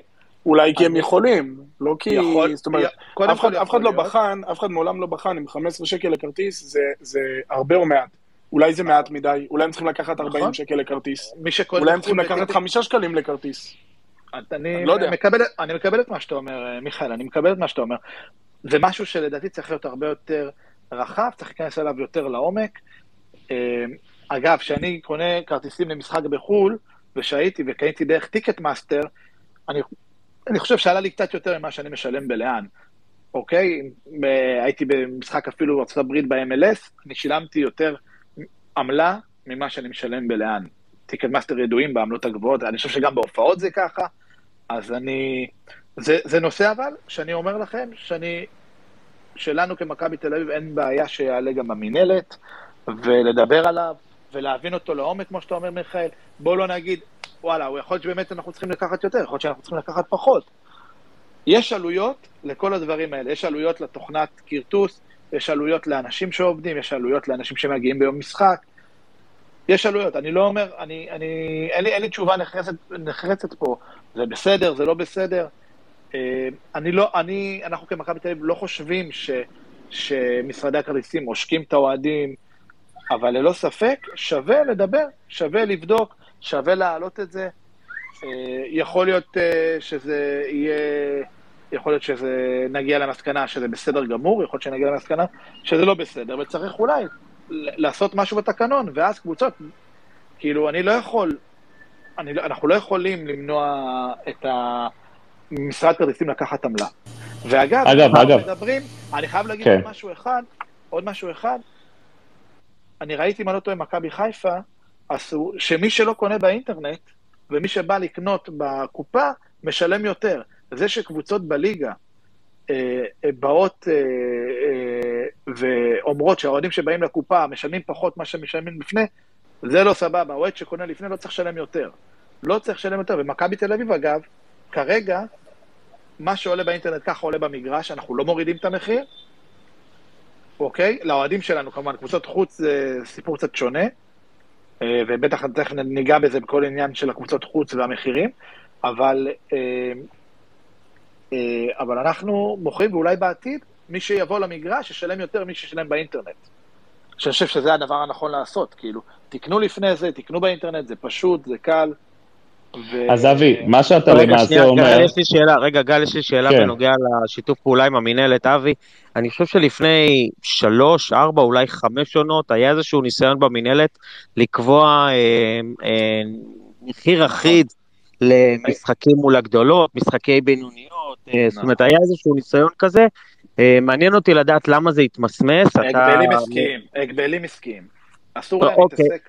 הם קיבלו ייעוץ משפטי שאסור להם להתעסק במחירים ולקבוע מחירים ולהגביל או לא להגביל, והם מתרחקים מזה כמו באש. אני לא חושב שזה קשור לעניין העמלות, אני חושב שזה סיפור שונה מהעמלות אגב, אבל בעניין המחירי הכרטיסים, אז זה מה שהיה. רגע, אבל אתה אומר... רגע, עוד משפט, מיכאל, ברשותך, עוד משפט בקשר לנושא הזה, והאם מכבי תל אביב מנהלת איזה שהם הסכמי הדדיות קבועים מול מועדונים, שאנחנו נמכור לכם בבלומפילד ב$50, ואתם תמכרו לנו סתם בחדרה, בנתניה, בקירת 8, גם ב$50? אם תוכל לפרט טיפה על העניין הזה. השאלה אם סיימתם את עניין העמלות, כי אני מניח שזה נושא שרציתי. אוקיי, בסדר. כן, זה האייטם הבא. אני רוצה לתת לי רץ שאלה, ואחרי זה אנחנו נחזור לזה. אין בעיה. כן. רז. כן, לא רציתי לשאול את אבי, מה אתם בעצם הולכים לעשות? דיברת מקודם על המנויים, 29,000 מקומות בבלומפילד, אתה יכול למכור 22, 23, ויש לך את שערים 4-5 שהם סגורים לקהל חוץ. מה אתם עושים במחזור הפתיחה נגד ריינה? מה שאנחנו עושים, כמו שאתם יודעים, אנחנו עוד סוחבים עלינו עונש, וגם במשחק האירופאיות, משחק גביע הטוטו מול מכבי נתניה, שער 10-11 יהיה סגור. אני מאמין שבמשחק הזה נוכל להסתדר ולהציע כרטיסים גם למנוי שער 10-11, זאת אומרת, זה לא במנוי, כן? אז יהיה לנו יותר קל. במשחק הראשון נגד בני ריינה, אנחנו כבר התחלנו לעבוד עליו, המטרה שלנו היא להציע בערך במחיר של 50-60 שקלים, כמו שהיה אמור, השער 11 היה אמור לעלות למחדש 900 שקלים העונה, בגלל שזה פחות משחק, אז הוא 850, אני מניח שיעלה כרטיס 50-60 שקלים, יהיה מחירה מיוחדת ליושבי שער 11, אני לא יכול היום להבטיח שכל אחד מ5,000 המנויים יוכל לקנות כרטיס, אבל אנחנו נעשה מה שאפשר כדי שהם קבלו זכות לקנות. פשוט יש לנו קבוצה. אני לא יודע אם מישהו יכול להגיד לי כמה בני ריינה תגיע, כן? נכון. אני מחויב לתת לה עד 2,200 כרטיס, או 2,300 כרטיס. עכשיו, אף אחד לא יודע, זה משחק ראשון שלה בליגה, תלוי מה היה בגביע הטוטו, אני חייב לתת לה את זה. זאת אומרת, אם הם יגיעו 2,300, אז כמות האנשים שנוכל להכניס בשער 4, למשל, היא תהיה קטנה. ואם היא תהיה, אבל מצד שני, ההקפאות שנעשה ממשחקים גדולים לא יהיו, אז יהיה עוד קצת כרטיסים. אנחנו מקווים שאנחנו נוכל לתת לכל בעלי המנויים, אני לא יכול להבטיח את זה, אבל אנחנו ננסה לעשות את זה. אוקיי, תודה. אחלה, תודה. בעצם האייטם הבא זה מחירי כרטיסים נגד קבוצות החוץ. רענן, זאת הייתה השאלה הראשונה שלך למעשה. כן, לגבי מה שנקרא הסכמי הדדיות, אם יש קבוצות שמקבלות את זה, יש קבוצות שלא מקבלות את זה, אם היא יותר קל לך, אם אתה יכול לפרט כמובן. כמובן, זה משהו שאנחנו לא מסתירים, ואנחנו גם לפני כמה שנים, אני שלחתי מכתבים מטעם המועדון, לכל הקבוצות, שוב מלבד הקבוצות הגדולות, אוקיי?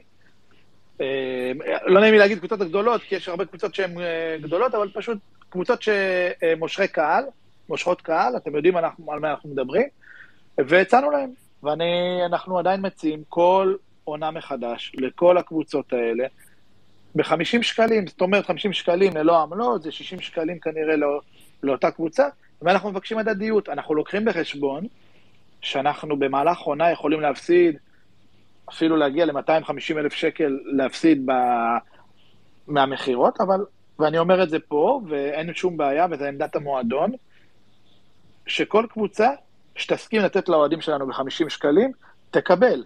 הרבה פעמים גם בלי שהיא מסכימה, אנחנו נותנים 50 שקלים. עוד מעט אנחנו נגיע גם לזה, כן, עוד מעט נגיע לזה, כן. כי למשל אתה מארח לפעמים קבוצות סיבוב ראשון, והן לא יודעות עדיין מה הם יעשו עם מכבי תל אביב, והן אומרות, אנחנו לא יודעים מה אנחנו עושים, ואנחנו מחליטים בכל מקרה לתת להם 50 שקלים, אולי קצת גם בשביל ללחוץ אותם, כדי להגיד, חבר'ה, אנחנו נתנו לכם, אבל אנחנו כן, גם בני ריינה, אנחנו נציע להם לעשות ב-50 שקלים כרטיס, נראה מה הם יגידו, ואני אומר שוב, כל הקבוצות בליגה, מלבד מכבי חיפה, הפועל באר שבע, הפועל תל אביב, ביתר ירושלים, נראה לי לא פספסתי, אנחנו נציע להם ב-50 שקלים, אני לא מאמין שהרבה קבוצות יסכימו, פעם היו מסכימות, לא מאמין שקבוצות היום, הרבה קבוצות יסכימו לזה, אבל בוא נראה. אבי, מה שאתה אומר לי בעצם, זה לא שאתה תציע לקבוצות, אם עכשיו אני לוקח אותך שתי צעדים קדימה, כן, לנושא הבא שרציתי לדבר עליו, שבעצם קשור לנושא, זה אייל סגל.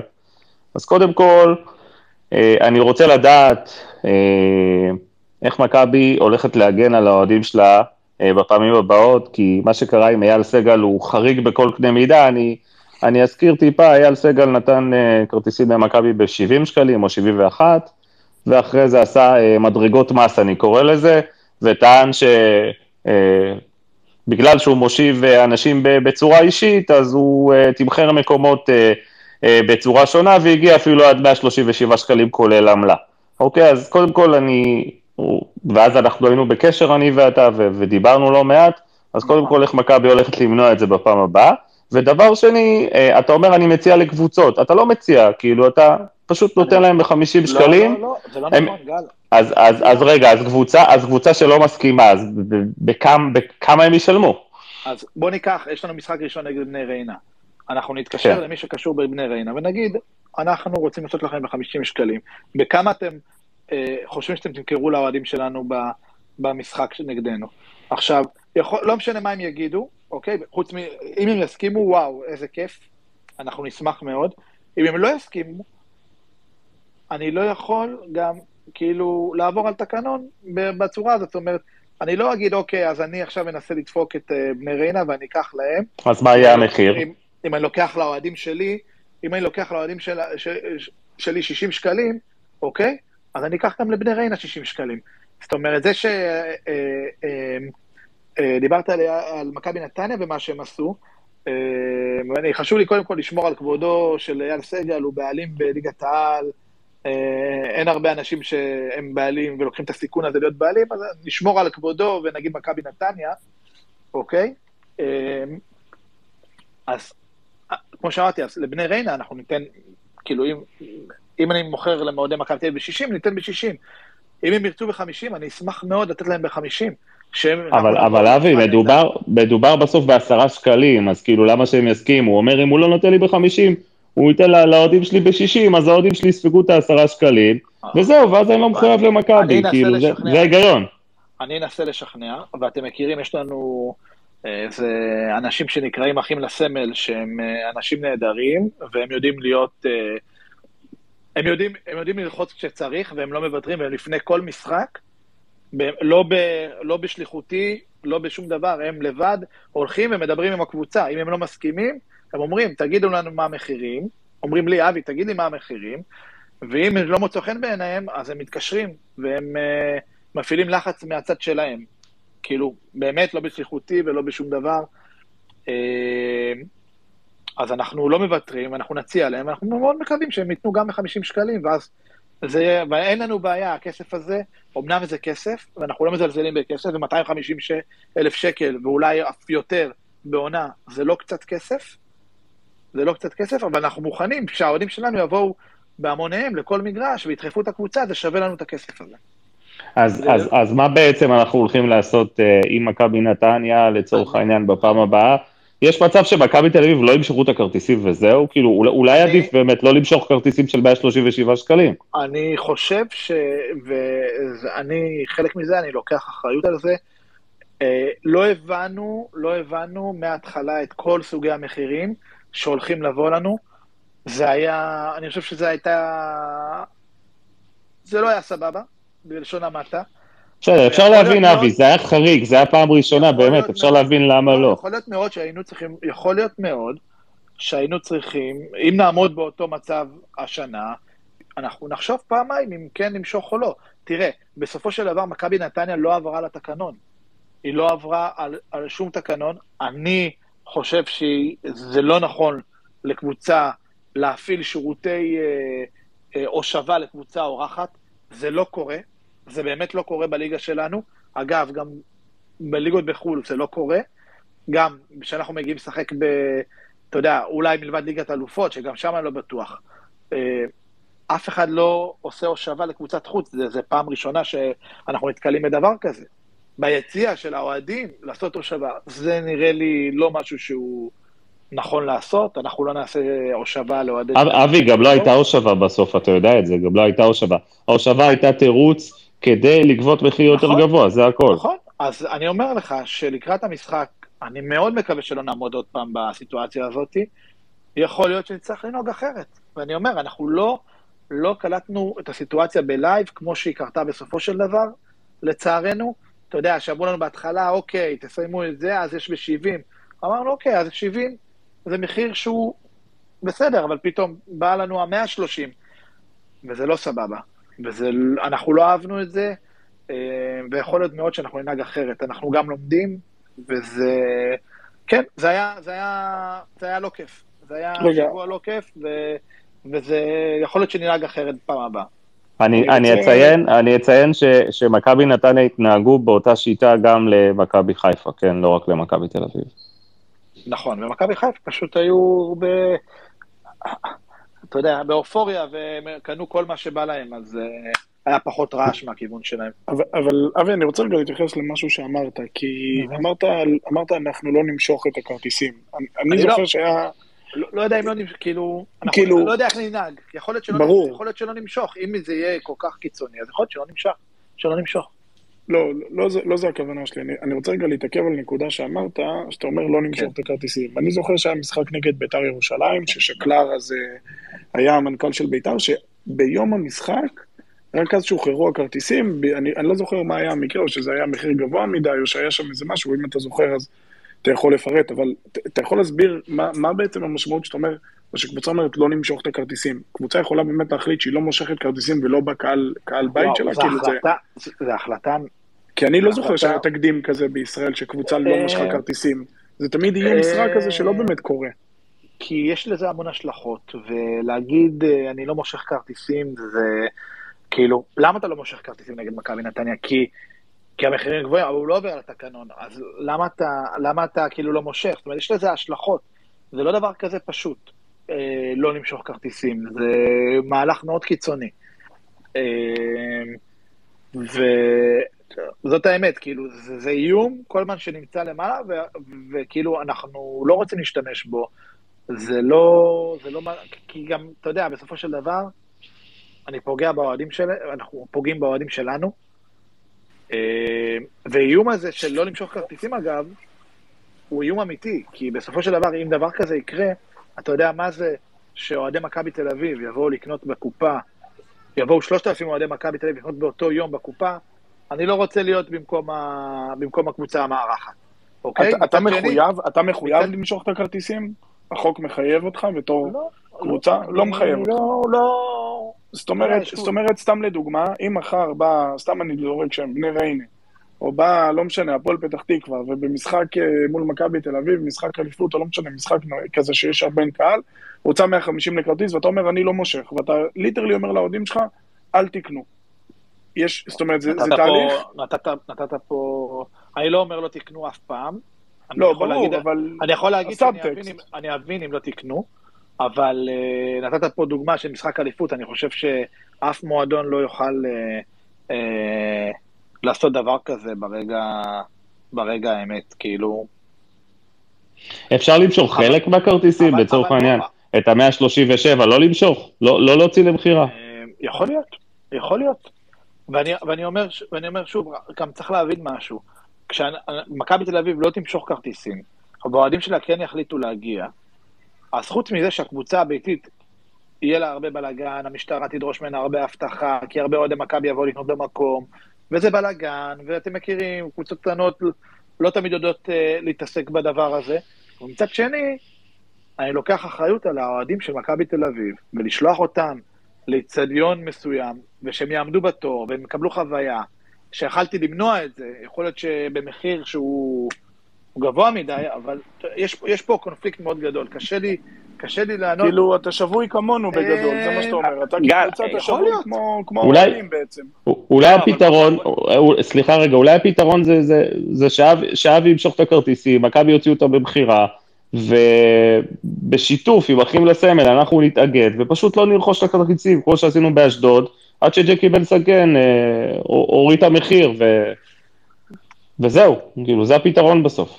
אבל יש עוד מנוף לחץ שאנחנו יכולים להפעיל, אני מניח שאני יודע את התשובה, כי מכבי נוהגת אחרת משאר הקבוצות, אבל למה אנחנו בעצם לא פעלנו מול מכבי נתניה באותה הדרך? זאת אומרת, להקצות 100 כרטיסים ראשונים ב-70 שקלים, ולאחר מכן להעלות את המחירים, ולגרום, להפעיל את מנוף הלחץ על אייל סגל, הוא לא משנה איזה בעלים זה יהיה, על ידי הקהל שלו. אבל התקנון אומר שאתה צריך לתת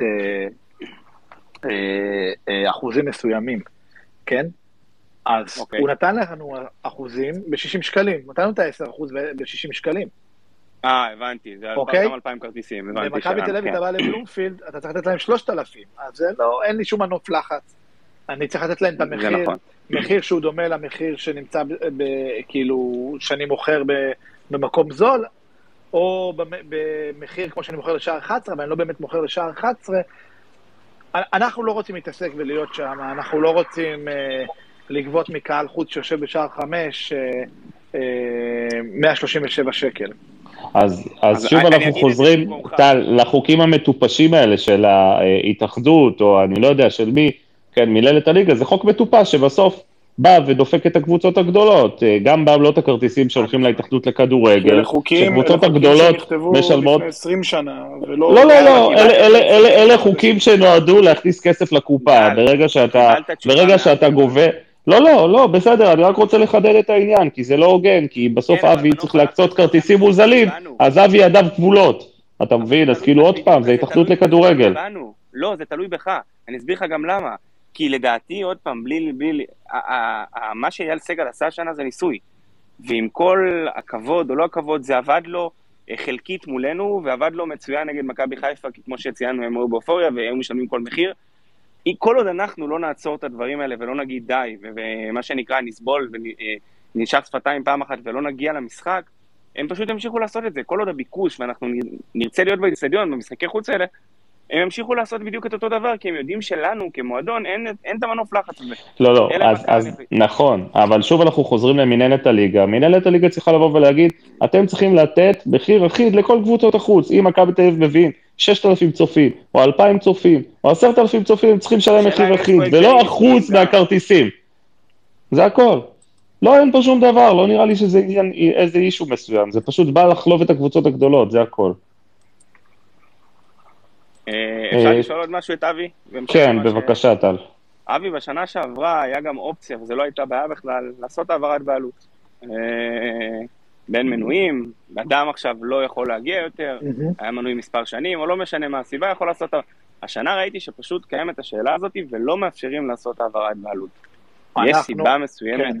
אנחנו נתנו המון שנים באופן חופשי, ללא עלות, העברת בעלות, גם בגלל מה, אתה יודע, שהיו הרבה אנשים בוועדים, ואנחנו יודעים שהשכנה עשתה, והדודה שנמצאת בקבע, וכל, אז נתנו, כי אנחנו באמת רוצים, אגב, אנחנו באמת רוצים לדעת מי המנויים שלנו. עכשיו, לגבי העברת בעלות עכשיו, אם בן אדם לא יכול להגיע יותר, והוא לא יודע, הוא עבר ל-relocation בחול, והוא רוצה להעביר, הוא מעביר בעצם מנוי שהוא חדש. הוא חדש לבן אדם, הבן אדם חדש, מנוי חדש, והוא משלם מחיר של מחדש, ואין פה שום סיבה, אני לא רואה שום סיבה הגיונית כדי לעשות את העברת בעלות הזאת.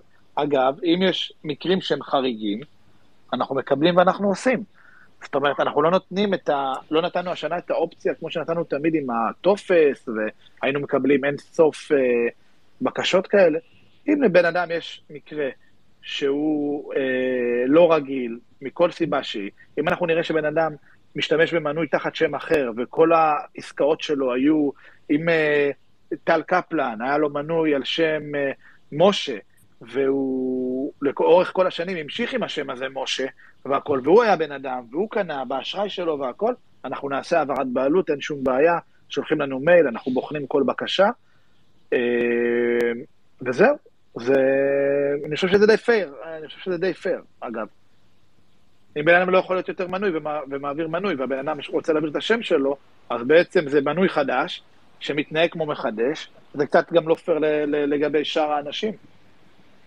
לא, השאלה הזאת נבעה, אין לי בעד. תקבו, לצורך העניין תגידו שאין בעיה, אנחנו מאפשרים מה שנקרא העברת בעלות, בעלות של מנוי חדש ולא מנוי מחדש, כי לדעתי חלק מהסיבות שעושים את העברת בעלות זה כדי לשמור בסופו של דבר על אותו מושב.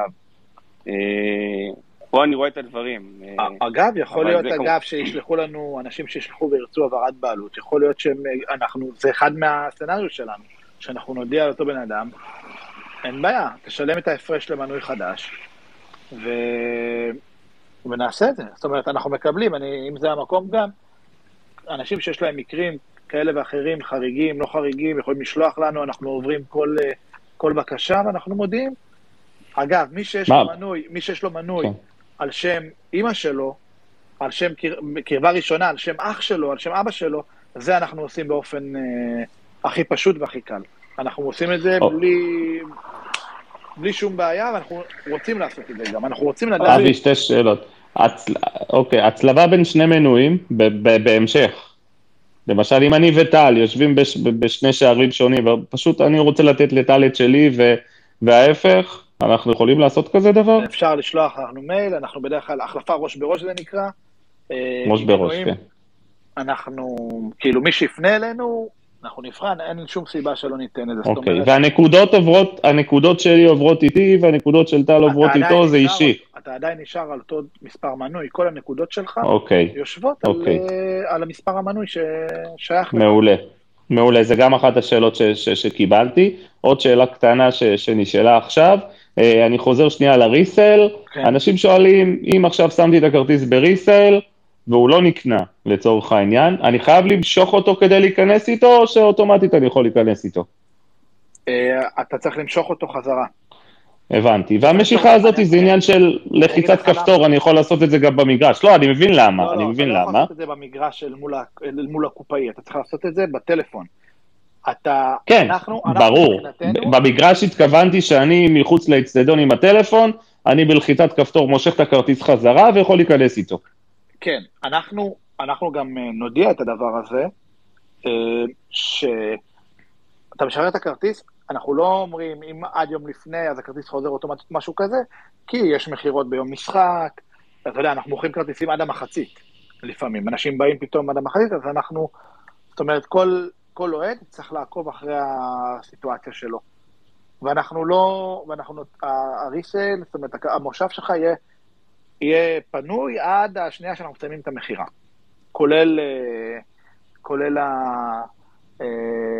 כולל במשחק, בשריקת הפתיחה ומה שצריך. אוקיי, מעולה. שאלה קטנה שקיבלתי עכשיו תוך כדי הספייס, לגבי העברה של המקום. אז אם אני חבר פוראבר ואני רוצה להחליף מקום, אני קודם כל צריך לחדש את המנוי, ואז לפנות למכבי לבקש את העברה, או שיש טופס מיוחד, או יש לינק מיוחד. כן, אנחנו קודם כל, אתה צריך לחדש את המנוי שלך, כמובן להיות חבר פוראבר, רק ככה תצליח להיכנס לתוך הלינק שלנו, זאת אומרת, מי שנכנס ללינק הוא רק חבר פוראבר שיש לו מנוי לעונה הזאת, זאת אומרת, פוראבר ל-22-23, מנוי ל-22-23, יש לינק שמופיע באתר שלנו, אתה נכנס, אתה נרשם, גם אתה יכול להגיד לאן אתה רוצה.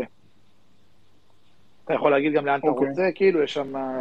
גם סולם כזה של השערים, וגם יש לך קובייה כזאת לכתוב באופן חופשי, לאן אתה רוצה לעבור ומה. מעולה. אבי, אתה יכול לתת לנו קצת מספרים של פוראבר? כמה אנשים עושים כל פוראבר, אוהדים עושים פוראבר כל שנה, כמה עושים forever ובכלל לא עושים את זה, כאילו לא מחדשים מנוי. אולי אנשים שגרים בחול, אולי, לא יודע איזה הטבות, אבל סתם, אולי זה תרומה למועדון, אני באמת... אני יכול להגיד לך שאני יכול לתת לך קצת נתונים מהיום, שנייה ברשותך, אפתח את זה. יש לנו למשל, כמספר המנויים, אגב, יש לנו גם מספר forever, שזה גם משהו מטורף, 6,500 forever, לא כולם בעלי מנויים, זאת אומרת, לא כולם זכאים לחדש, יש למעלה מ1,000 אנשים חדשים שמחכים למנוי חדש. אוקיי, מעולה. אבי, זה בדיוק שאלה ששאלו אותי עכשיו. כן. מה באמת קורה אם מישהו עשה forever ולא מצליח לחדש, לקבל מנוי, לצורך העניין מנוי חדש? מה קורה עם זה? הוא יכול לקבל את הכסף חזרה? בגדול יש ל-forever, כמו בכל דבר, יש 14 ימים לבטל. בגדול אנחנו, אתה יודע, אנחנו ננסה להתחשב, אני לא יכול לתת פה תשובה חד משמעית, אבל אגב, forever אתה יכול לעשות במעמד הרכישה, אם אתה לא בטוח, ואם לא כל מה שנציע לך אתה תרצה, יכול שכדאי לך לעשות את ה-forever לקראת, ולא מהיום. אין יתרון למי שעושה forever היום, ומי שעושה forever מחר. אוקיי, זאת אומרת, הוא לא מקבל, אם אתה עשית forever היום, אני אעשה עוד שבוע, אנחנו במחירה שנפתח לחברי forever, אנחנו שווים. אז אני מציע שמי שלא בטוח בעצמו, שחכה טיפה, וכן, אנחנו על פי, אתה יודע, תקנון, עד 14 ימי עסקים,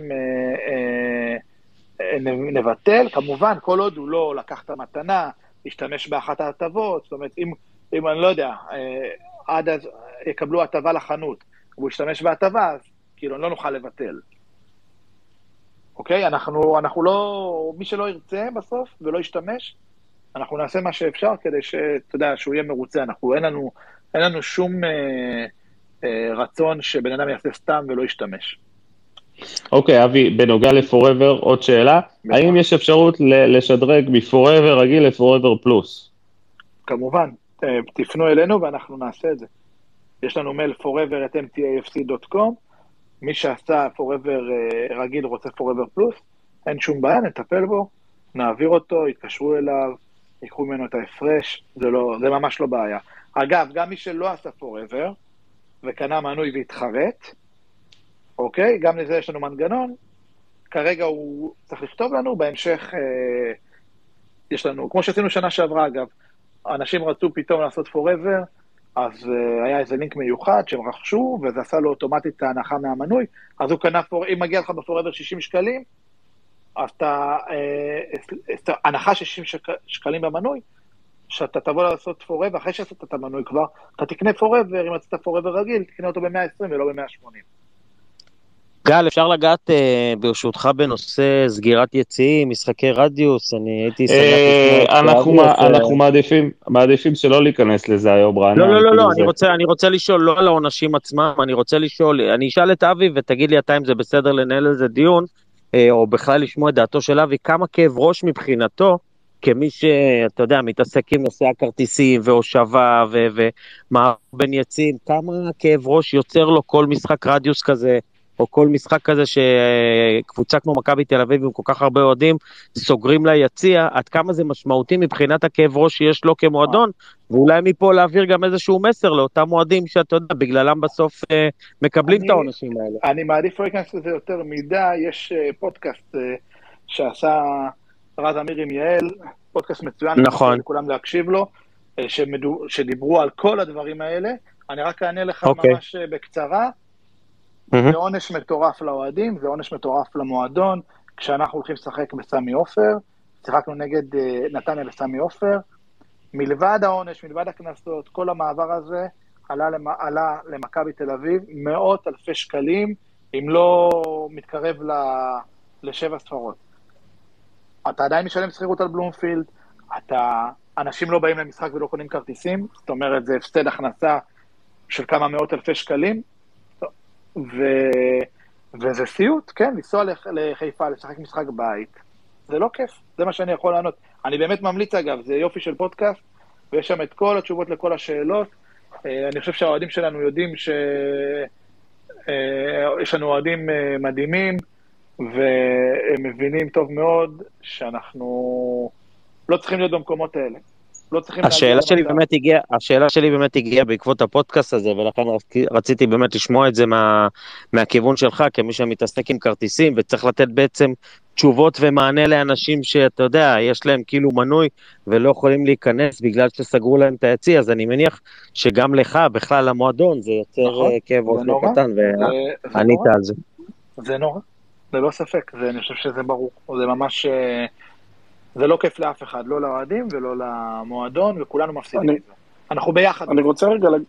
אני רוצה רגע לגעת בנקודה שדיברנו עליה, כי דיברתם על המנהלת בנושא כרטיסי חוץ, ואמרת אבי על ההגבלים העסקיים. נכון.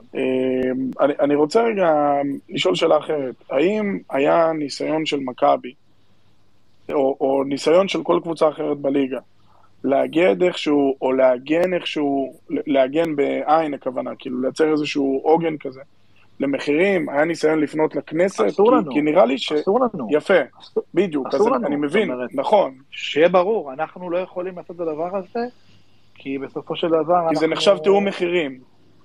כל יועץ משפטי, בדיוק, יגיד לך שאתה אסור לך להתעסק בזה, וזה... בדיוק, נכון, לכן אני שואל, כי בעולם, או באירופה נגיד, הדברים האלה הם כן מוסכמים, זאת אומרת, זה ברור מאוד שאתה מגיע למשחק ויציע, וכרטיס ויציע מאחורי השאר עולה 10 יורו, כי זה המקום שבו אתה מביא דם חדש. אני חושב שגם בוויפה יש מחיר גג לקבוצת חוץ לפחות. נכון, הם עשו את זה אגב בעקבות משחקי ליגת האלופות, שרצו מאייקס מחירים מטורפים. נכון. אז אם אתה לא יכול להגדיר מה המחיר שאתה לוקח כדי לעשות תיאום, אתה כן יכול להגדיר גבולות גזרה, ולהגיד, זה המחיר המקסימלי שקבוצה יכולה לקחת. אין איך לענות לך על זה, אני יודע שלנו אסור, וזה לא רק לנו, זה למנהלת, הייתי כמה דיונים שהופסקו בדיוק בגלל העניין הזה. לא, אבל השאלה אצל מי מונח הפתרון, זה בכנסת? כאילו זה חוק שצריך לחוקק? יכול להיות. אני שואל, אתה יודע, ממקום של מישהו שלא מבין. אני חושב ש... אני לא יודע לענות לך, אני לא רוצה סתם לענות, אני לא אוהב לענות דברים שאני לא בטוח בהם. כן. טוב, נושא אחרון, בלומפילד, אבי. אתה גם אחראי על חלק מההבטחה, התקציבי, בלומפילד זה למעשה מתקן שמכבי תל אביב סוחרת מהעירייה. מה גבולות האחריות של העירייה, ואיפה אתה נכנס פה לעניין, אם אנחנו מדברים מבחינת ניקיון, קיבלתי כל מיני שאלות או הערות, המדרגות הנאות בשער 8 או שער 7-8 לא עובדות, חרא של ציפורים וכדומה. אגב, בדיוק היום הייתי בבלומפילד, וראיתי שהתקינו באזור במערבי, בשערים 2-13, התקינו רשתות נגד יונים, לגבי עניין של המדרגות בשער 8, מיד אחרי שהבאת לידיעתי, דיברתי עם מנהל האיצטדיון, והוא אמר לי שהיה תקלה, אנחנו יודעים שבמהלך העונה הייתה תקלה. אגב, אם אתם זוכרים, משחקי אירופה, הכנסנו את האנשים משער 8, הכנסנו דרך שער 7, בגלל שעד המדרגות הנאות לא עבדו, אבל כבר לפני 3 חודשים הם חזרו לעבוד, ואני אומר, וזה גם המקום, כל... מי שיש לו בעיה כזאת, שיש לו בעיה עם הכיסא, עם לכלוך, שיש לו בעיה עם כיסא שבור. אנחנו נמצאים, יש לנו מייל, אנחנו מקבלים את זה, מעבירים ישירות לאיצטדיון, האיצטדיון מטפל באמת בכל בקשה שלנו, בטח בדברים האלה, הם מודעים, חשוב להם שאנשים יבואו לאיצטדיון וייהנו, ובטח לנו, לאף אחד לא נעים שבן אדם בא לשבת בכיסא, והכיסא הוא מלוכלך. אז כשמודיעים לנו, אנחנו מטפלים. אני חושב שכל מי שהיה לו ניסיון עם זה איתנו, אז קיבל תשובות. היה כמה תקופה קצרה באמת, לא יודע אם קצרה, אבל שלא עבדו המדרגות הנאות, מסיבה כלשהי, אבל כרגע הכל עובד, ואני מקווה שלא נחזור, כאילו שלא יהיו תקלות.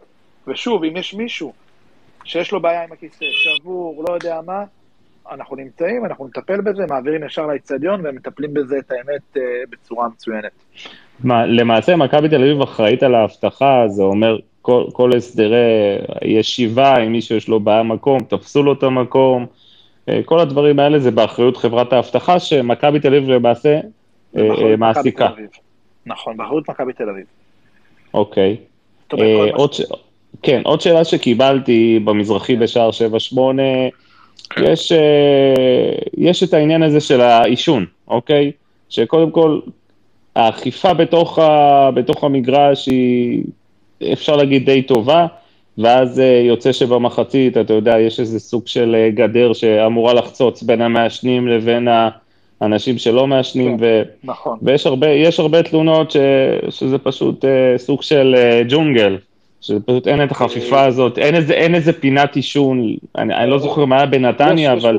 לא, יש פינות, בנתניה היו יוצאים החוצה, היו נוסעים אמבטיות כאלה שאנשים יוצאים. הדבר הזה הוא פחות אפשרי פה, בבלומפילד. האישון, קודם כל, לגבי כל העניין של הפיקוח, לנו אין את היכולת, ולא את היכולת, אין לנו את האישור, אנחנו לא מחלקים קנסות. לא, אני גם לא רוצה שאף אחד יקבל קנס, שהוא בא למשחק כדורגל. רק שפשוט יגידו לו איפה אפשר ואיפה לא. אני חושב שאפילו יש סימון שם, ובסדר, אני רושם לעצמי את הדבר הזה להחזיר תשובה גם בנושא. כי יש פינות אישון, הרי יש במזרחי, בכל מקום, יש, בכל מבואה יש אזור שהוא נחשב אזור אישון, ששם אמורים לעשן. אוקיי. פעם ראשונה, אגב, אני מקבל בעיות, מעשנים בתוך המגרש לפעמים והכל, עוד לא קיבלתי תלונה כזאת שזכור לי לפחות, אז קצת קשה לי לענות לך על הנושא הזה. לא, אתה יודע, אישון בתוך המגרש זה אישו אחר. עכשיו, עוד נושא קטן, עוד שאלה, סמדר שואלת אותי, אם יש אפשרות לאנשים עם תו נכה להיכנס לחניית נכים במגרש. קודם כל, יש לנו את חניון בלומפילד, שנקרא פי 7, ששם הוא מוגדר, הוא מוגדר על פי חוק, על פי האישור של האצטדיון כחניון נכים, הוא מיועד בעיקר לנכים בכיסאות גלגלים, אוקיי, שבאים עם מכונית מיוחדת, עם מעלון כזה. לגבי נכים, זה על פי מקום. לנו יש מספר חניות מצומצם, אגב, מי שפונה אלינו, אנחנו כן מנסים למצוא פתרונות, אבל אנחנו לא יכולים למצוא פתרונות לכולם, אני אומר את זה. זה נושא שהוא מאוד, מאוד גדול, רחב, לפעמים קצת כואב, אבל פשוט לנו אין מספיק מקומות. אז זה בתיאום מראש, זה אומר שאם מתקשרים אליך ומתאמים, אז אפשר לבוא ותהיה חניה, או שזה על בסיס כל הקודם זוכה? זה כן, על בסיס כל הקודם זוכה, אבל שוב אני אומר, החניות בפי 7, בחניון בלומפילד, מיועדות בעיקר לנכים בכיסאות גלגלים. כל בעיה אחרת שיש לאנשים, פונים אלינו אגב, יש לא מעט אנשים שפונים אלינו, אני לא יכול להבטיח, לא יכול להבטיח לכל אחד את ההבחנה, כי אנחנו מוגבלים, לנו אין, יש לנו חניונים מרוחקים שלא עוזרים לנכים, והחניונים שיש לנו קרובים, שהם חניונים מאוד קטנים, שאין לנו בהם יותר מדי מקום לגמישות. אוקיי. עכשיו, לגבי כל האוכל באצטדיון, זה כבר באחריות העירייה, נכון? אלה מכרזים של העירייה, מכבי אין להם שום קשר לכל ההפעלה של הדוכנים האלה. אין לנו קשר, אבל אם יש בעיות מסוימות... שהבורקס יהיה יותר טעים, אפשר לעשות? אנחנו, אתה צוחק, אבל קיבלנו איזה תלונה פעם אחת על איזה משהו, אפילו גזים, ויש לנו אנשים, יש לנו מנהל טיפול, רז, שעובד מול בלומפילד, שעובד מול הזכיין, ואנחנו, אם יש בעיה, אנחנו מעבירים אותה הלאה. להגיד לך שהכל נפטר ב-100%, לא יודע, אבל אנחנו, אין בעיה, אנחנו שמה, זאת אומרת, אפשר לפנות אלינו, אנחנו... ויכולת שלא תמיד אנחנו נספק, ולא תמיד אנחנו נענה תשובה שתספק אתכם, או תשובה חיובית, אבל אנחנו ננסה לעשות. ואם אנחנו, אם יש בעיה מהותית, כן, לא על טעם של בורקס, אם יש בעיה מהותית, אז ברור שאנחנו, מה זאת אומרת, זה אוהדים שלנו, אנחנו רוצים לדאוג להם. אוקיי? אז כן, אנחנו יכולים להעביר את זה הלאה, להבטיח לך שזה ישתפר, אני לא יודע. אז אחד מהכותרות שאני לוקח, כל בעיה שיש לנו, עם לאן, עם הבורקסים, עם סיגריות, אפשר להיכנס לפייסבוק או לאימייל של מכבי, לכתוב הודעה וחוזרים במיידי. כן, חוזרים, אנחנו, כמו שאמרתי לך, אנחנו חוזרים במידת האפשר כמה שיותר מהר, כמובן לפעמים אנחנו צריכים לבדוק אל מול הגורם, אותו גורם, מה היה, מה קרה, אם זה זכיין של מזנונים, ואם זה אצלון בלומפילד, אבל כן, אנחנו תמיד נמצאים. אנחנו מעולה. תמיד נמצאים, ואנחנו תמיד שמחים לקבל, אגב, גם ביקורות, גם הצעות וגם תלונות. סבבה. טוב, אבי, החלום שלנו זה אצטדיון משלנו, אתה יודע, שמכבי תפעיל את האוכל, את הכרטיסים, שהכל יהיה ככה, שהכל יישאר בבית, כן? אבל... החלום של כולנו ללא ספק. גל, אני רוצה לפרגן לאבי לפני שאנחנו מסיימים. כן, רגע, זה ברור, אתה מוזמן, טל. יש שני מקרים, לפחות בשנתיים, שנתיים פלוס האחרונות, שאני, אחד מהם זה אבי ישירות, ידוע, והשני אני לא יודע, אבל אני מניח שהוא גם קשור לזה איכשהו, זה שמכבי באמת חיה את אוהדים היום, ובאמת מקשיבה לנו בכל פלטפורמה שהיא, גם אם אנחנו לפעמים לא כותבים ישירות למכבי. אחד המקרים שאני הרגשתי באופן אישי, זה מה שהיה לנו בשער 7, באזור שלנו ששלוליות של מים, שהיה יורד גשם, מה שנקרא, לא יכלנו לשבת, ובאנו יום אחד, אחרי שרשמנו את זה מספר פעמים בטוויטר, וכל נושא הניקוז הסתדר שם, אז אני מניח שהחבר'ה של מכבי, או מי מטעמם קרא, הגיע, הוא עבר, ולא מתעלמים ממה שנקרא, ממה שאנחנו כותבים, משתפים לפעמים, כי זה חלק מהקונספט בפלטפורמה הזאת של הטוויטר.